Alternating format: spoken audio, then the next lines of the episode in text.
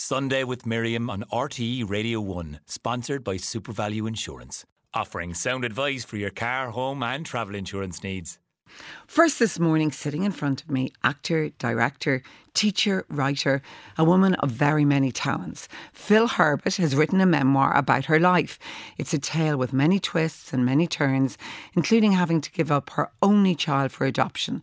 It's called The Price of Silence and is published by Menma Books. Phyl, you're very welcome in here this morning. Thank you very much, Miriam. Thanks so much for being here. Really interesting memoir.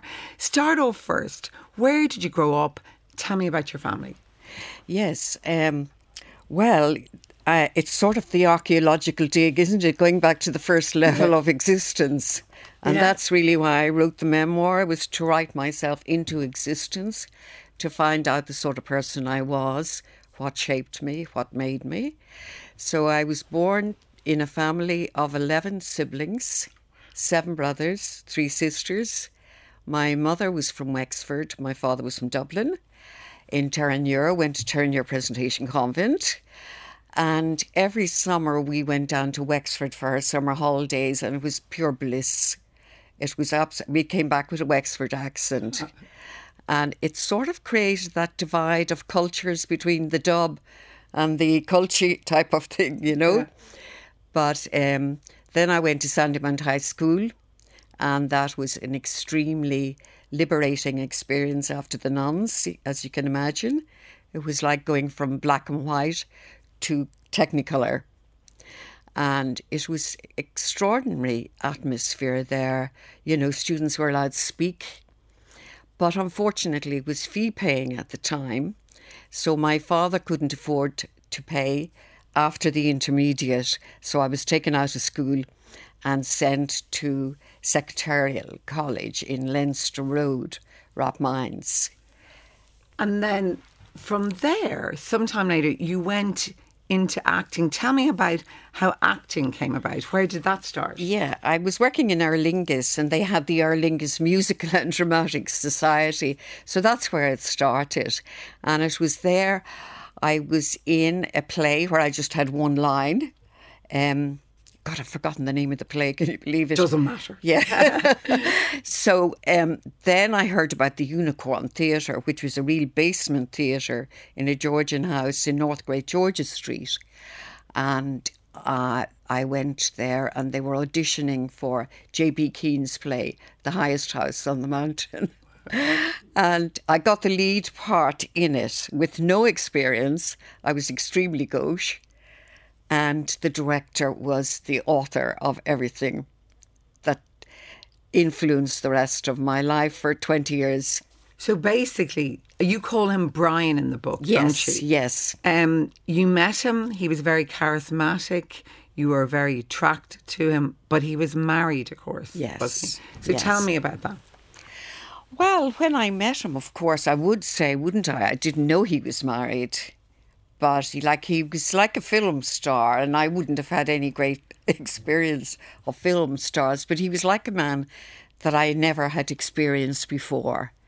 Beautiful voice, uh, just very exciting, and he gave me huge attention, and I wouldn't have mm. been used to that coming from a big family, yeah. and um, I was hooked completely. You got pregnant. I got pregnant. How old were you when you got pregnant? Well, 21. What? How terrifying was that at the time? And what could you tell your mother and father? No, no. It was just when I found out. I, you know, I went to a German doctor on the north side of the city to avoid the south side. But it was the worst day of my life when I heard I was pregnant because it was like, in those days, it was like the end of your life. You didn't exist as a woman afterwards. It the worst sin in Ireland at the time was sex, mm-hmm. and the worst thing was to have a child outside of marriage. And also, like you know, the atmosphere was damaged goods. You were finished, and you also brought shame on your family. So it was just the end. It just marked the end. And that's very hard for young people now to understand. understand. So, what were your options back then? You were 21, you were pregnant. He was married. What did he say, by the way, when you said you were pregnant? Oh, he said, Are you sure I'm the father? which really demolished me because I had been extremely innocent. He was the first man hmm. that I ever made love to. In fact, I'm sure it happened after the first time, you know, of having sex. And then he came around, but to him again, he it was he was hiding it from everybody. Like at one stage, he said he had a doctor that could perform an abortion, but it was hardly in the ether the concept of abortion. So I wasn't going down that road. So the th- I had a permanent job in Aer Lingus, so I decided to to hide in London. Of course, the German doctor set up everything for me, a hostel in Euston Square, and uh, then a place in the mother and baby home in St Patrick's when I came back. So I told my parents that I got a job in Paris and that I was going away to learn French. And they didn't know you were pregnant. No, nobody knew except him. So you worked in London, Phyl, for the duration, I think, in the pregnancy, and then you came back secretly to Ireland to give birth. Did it sink in with you at that stage that you would be giving up your little baby? Do you know, I must appear very stupid, but uh, it didn't actually.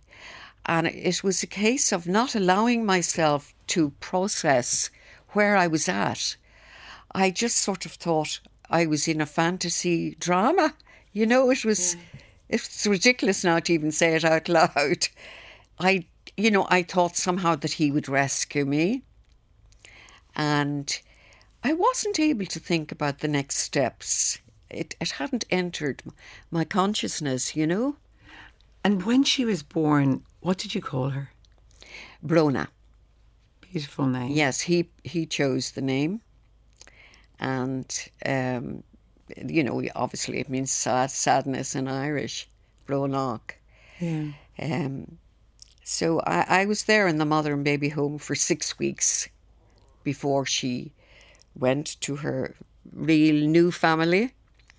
But those six weeks were, it was like being in a boarding school, um, and it was like I was contained in a bubble. Um, I, the girls, you know, I would love to be able to talk to some of those girls now. It was 1967. Yeah. We had a great time. We weren't in the real world at all. It was definitely a bubble. But were you all sad then that your babies were obviously going to be given up for adoption, or was it just something No, that seemed so obvious was going to happen? Well, you see, it's we hadn't thought about the next step. We had to escape.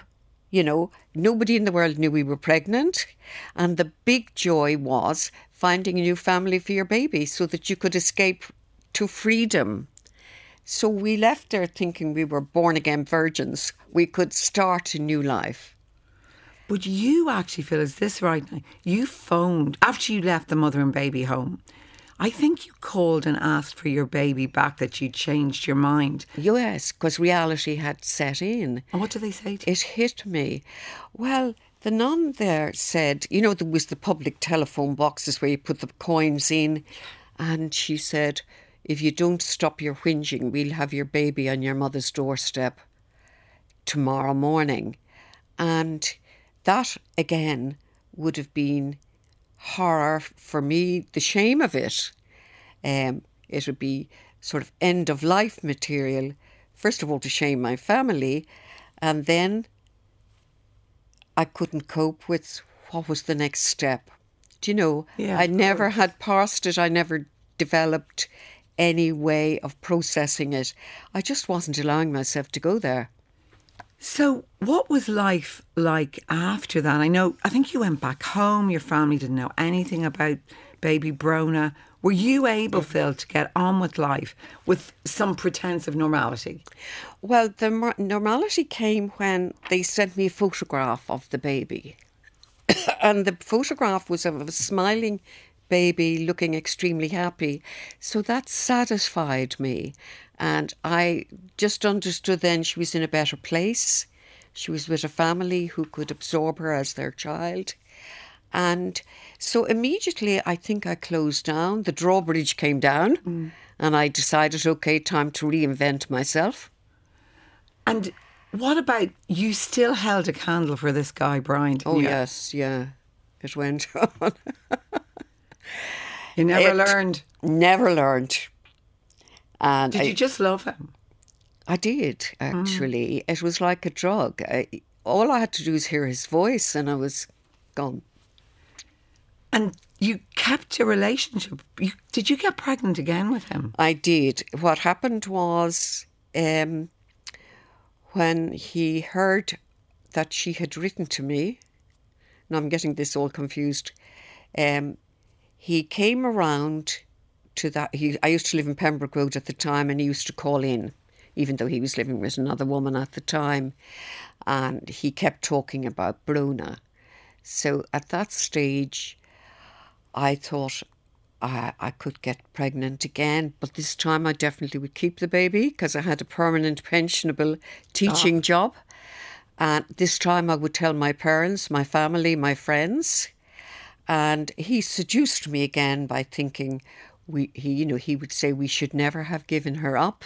Let's have another baby. So like that's what I fell into. So I did become pregnant, and I remember meeting a very good friend, and we discussed the fact that I was going to keep the baby.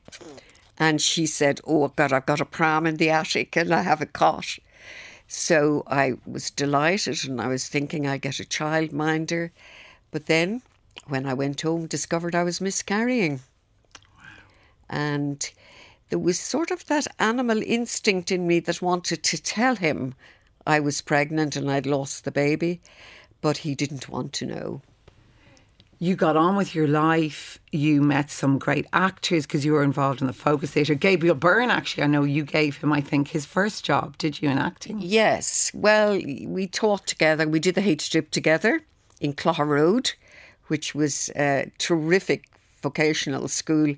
Many writers and actors started there, like Neil Jordan, etc. So myself, Gabriel, Sheila Murray, and Carmen Lynch, we all went to the H Dip lectures together. And during that time, we got to know each other. So I was directing a, a play in the Dublin Shakespeare Society called Coriolanus. So he, I gave him the part of Aufidius. Wow, well done, you. and he's a lovely tribute, actually, in the back of your memoir, Gabriel Byrne. So, look, tell me about the letter, Phyl, that arrived from the Eastern Health Board Ah, yes, in 1993. I think it was after 26 years your daughter got in touch. that's right. That is right. Yes, um, it arrived anyway, and it was probably the happiest day of my life. I had to go out to see the social worker in Clonskeagh at the time, and he told me they had found my daughter. And um, I, ha- I remember I had the baby photograph of her in my pocket. So he told me her name, Elizabeth, and I remember cycling home that day and I was on a little yellow bike, you know, and I was almost floating because I was so high. It was just, it was a sense of joy that I'd never experienced since or before. And that night I was with my friend Celia. We went to see Midsummer's Night's Dream in the Gate Theatre. And I thought, oh, this is my my dream. So, when you first met her, your first meeting Yeah. with Elizabeth, your Yes. Brona, what Yeah. was it like? Oh, it was just wonderful. We fell in love. I fell in love with her madly. She's just so beautiful. And um, I couldn't get over how attentive she was towards me. And um, it was, she's very bright, very beautiful. And it was, it was like meeting uh, a part of yourself, you know, that you had missed all all along. It was the part of the jigsaw puzzle put back there. So we got on extremely well, and for ten years we got on magically, but then it wasn't to be. It was just a huge misunderstanding. Communication went awry. I think possibly my fault, but you know you can't recreate the past, so um, things haven't worked out really. Did she understand, Phyl, why she had to be given up for adoption? Oh, very much so, very much so. She would have. She's a very bright girl. She would have known all about that. But, you know, I missed out on her formative years. You know, there's a bonding that takes place when a child is growing up. I missed all of those steps. I did actually meet her parents, and we got on really well. And you know this thing of nature nurture. Yeah. She has a beautiful voice, and when I met her mother, the mother has exactly the same voice. You know the nurture part. Um, so she she's doing very well at the moment, and she did contact me. Uh, January 2021, that's after an absence of 20 years, when the commission for the investigation into mother and baby homes came out and she said, "Look, I'm thinking about you now." She was the only person who who that came to me, Thoughtful. very thoughtful, and we did meet, and we we had exchange of emails, and we did meet, and too much time has passed. You know, I think in those 10 years we, we fell so madly in love that we went at it very quickly. And perhaps I went a little bit mad, you know? That can often happen, though. It's been written about before when you meet your child who's been adopted years later. It can sometimes go awry. it does, mm-hmm. yes, yeah. Well, I know a psychologist said that it's a, it's, it's a, a fact that sometimes the child then wants to abandon the birth mother. And, well, they have an established history that had nothing to do with me, you know? So I'm very sad that it turned out this way because I still love her very much, you know? Well, look, there's lots of time for things to get back on track again. It's a beautiful book. Finally, you wrote this as a memoir. You're writing now, you've retired from teaching, a labour of love for you. What are your feelings now when you look back on your life? Do you think about your younger self? Do you have sympathy for your younger self? I do, I do. And like somebody asked me, like, what wisdom have you garnered from your entire life? And, you know, I, I taught communications and I think actually we all have such a lot to learn about the whole process of how we communicate, you know? And words are very important. And, um, you know, we, we, we can carry hurts without discussing them. And I think it's very important that people learn how to to put words on their feelings. Well, you've definitely done that in this book, Phyl you. Herbert. It's called The Price of Silence. It's published by Menma Books. It's available from the publisher, obviously at menmabooks.eu, but also it's in lots of bookshops, Book Upstairs, D'Olier Street, Alan Hanna Rathmines, Charlie Byrne and Galway. And I know you're going to be featuring in Books Upstairs on Sunday, the 28th of January next at 2.30 with Liz McManus and Mary Rose Callaghan as part of a panel discussing memoir writing. Phyl, wish you the very best. Thank you for being my guest this morning. Thank you very much. Can I say one word about my publisher? Yes, very quickly. Yes. Well, he's just a wonderful publisher. He started very recently. He's in Cork. And I think he deserves great credit for producing such a lovely book. I agree. It's beautiful. Phyl, thank you so much. Thank you, We'll take a break.